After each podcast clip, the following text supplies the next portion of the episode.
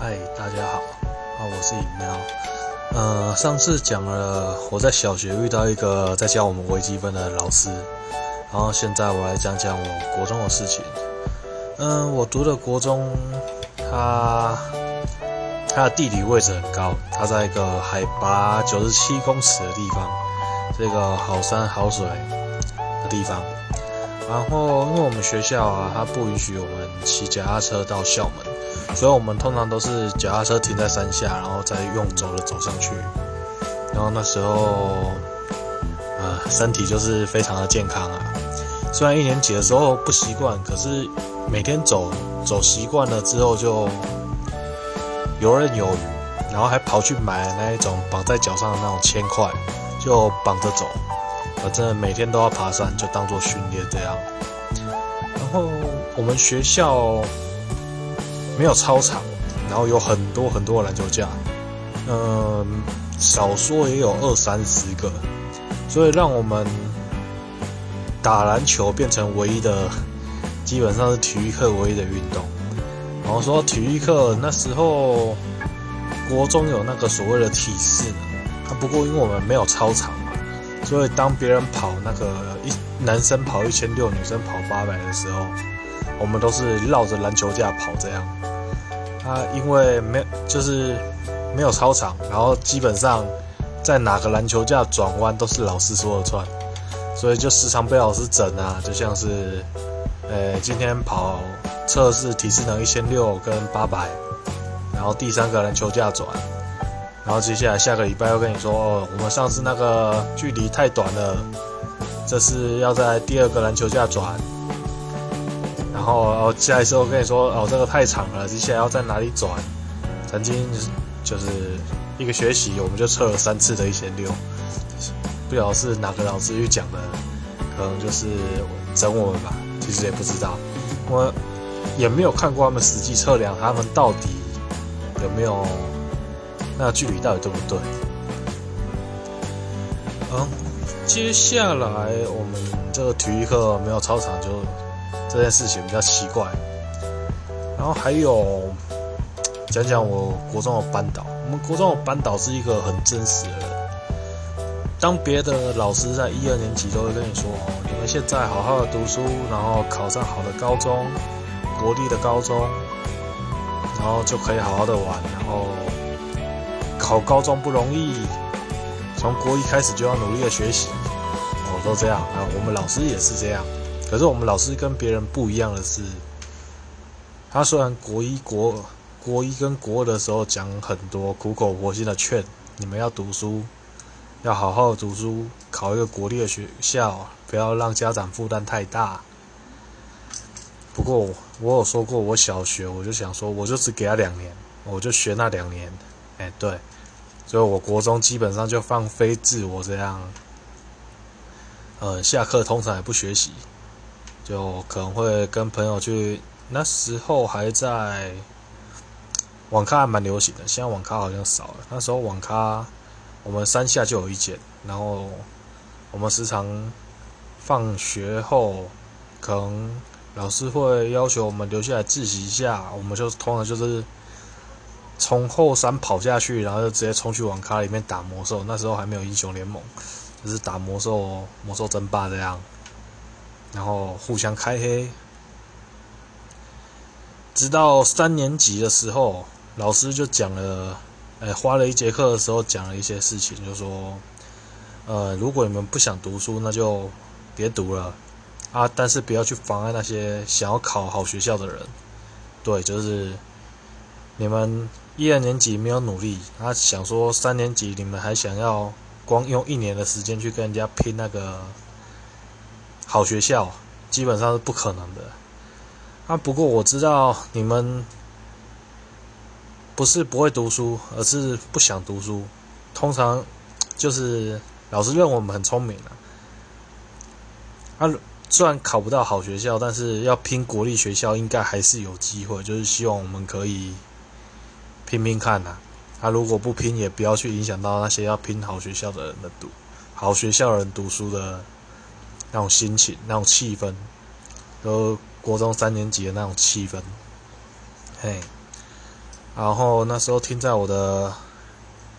啊左左耳进右耳出，基本上还是没有没有听进去啊。直到我们发生了一件事情哦，我们到了国三呢，我们扫外扫区，就是因为扫外扫区是一个很自由的，通常没有人看。然后问我们又是在我们学校在山上，然后基本上那一座山都是我们的学校要扫。所以老师不可能监督到任何地方，所以那时候扫外扫区基本上就是去玩呐，就是下呃扫地时间就去那边玩。啊，我们那时候刚好就是看到一颗诶自然风化，然后上面有有着一个很像人脸的石头，对，就是长得很有趣的石头。然后我们那时候就把它搬着，想说嗯。这颗石头长得那么特别，拿去送训导主任好了。对我们那时候就是这样想。有读过国中的人都知道，呃，训导主任是一个很讨厌的存在，就是呃，反正他的个性就是很严厉啊，很多学生都不喜欢他。然后我们就想说，我们就送他石头。哎，对，啊，因为训导主任嘛，他还蛮出名的，所以我们。他那时候开车上下班，然后我们都知道他的车子是哪一台，于是我们就把那个石头拿去放在他车子后面，然后就放着，然后我们人就走了，就嗯，就当做一个神秘的礼物送给他。然后大概上了一节课吧，就训导主任就广播哦什么三年叉叉班的外扫区外扫区的学生。就去训导处，对，然后我们就全班就基本上十几个扫外扫区的都去了。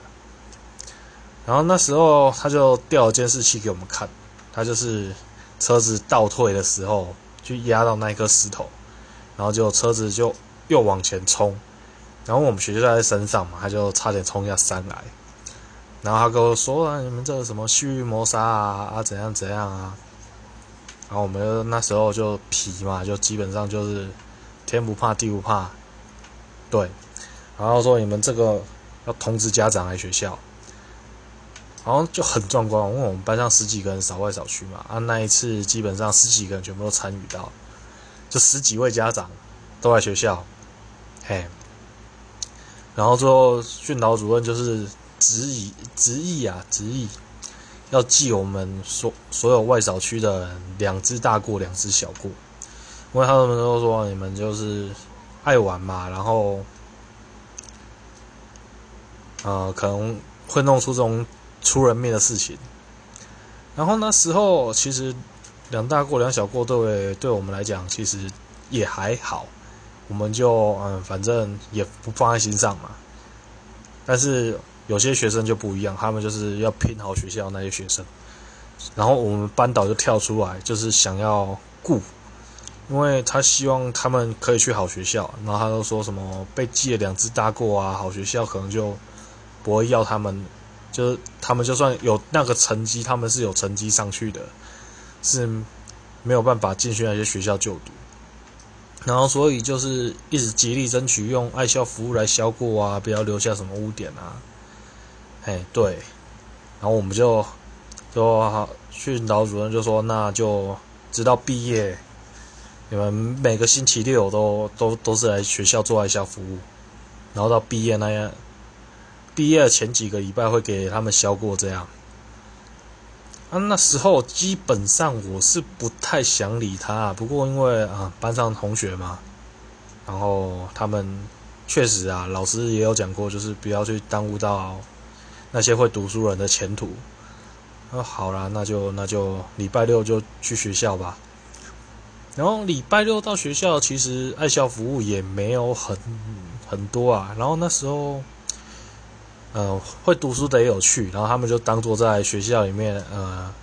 复习、自习，有的没的这样。嘿，那时候礼拜六，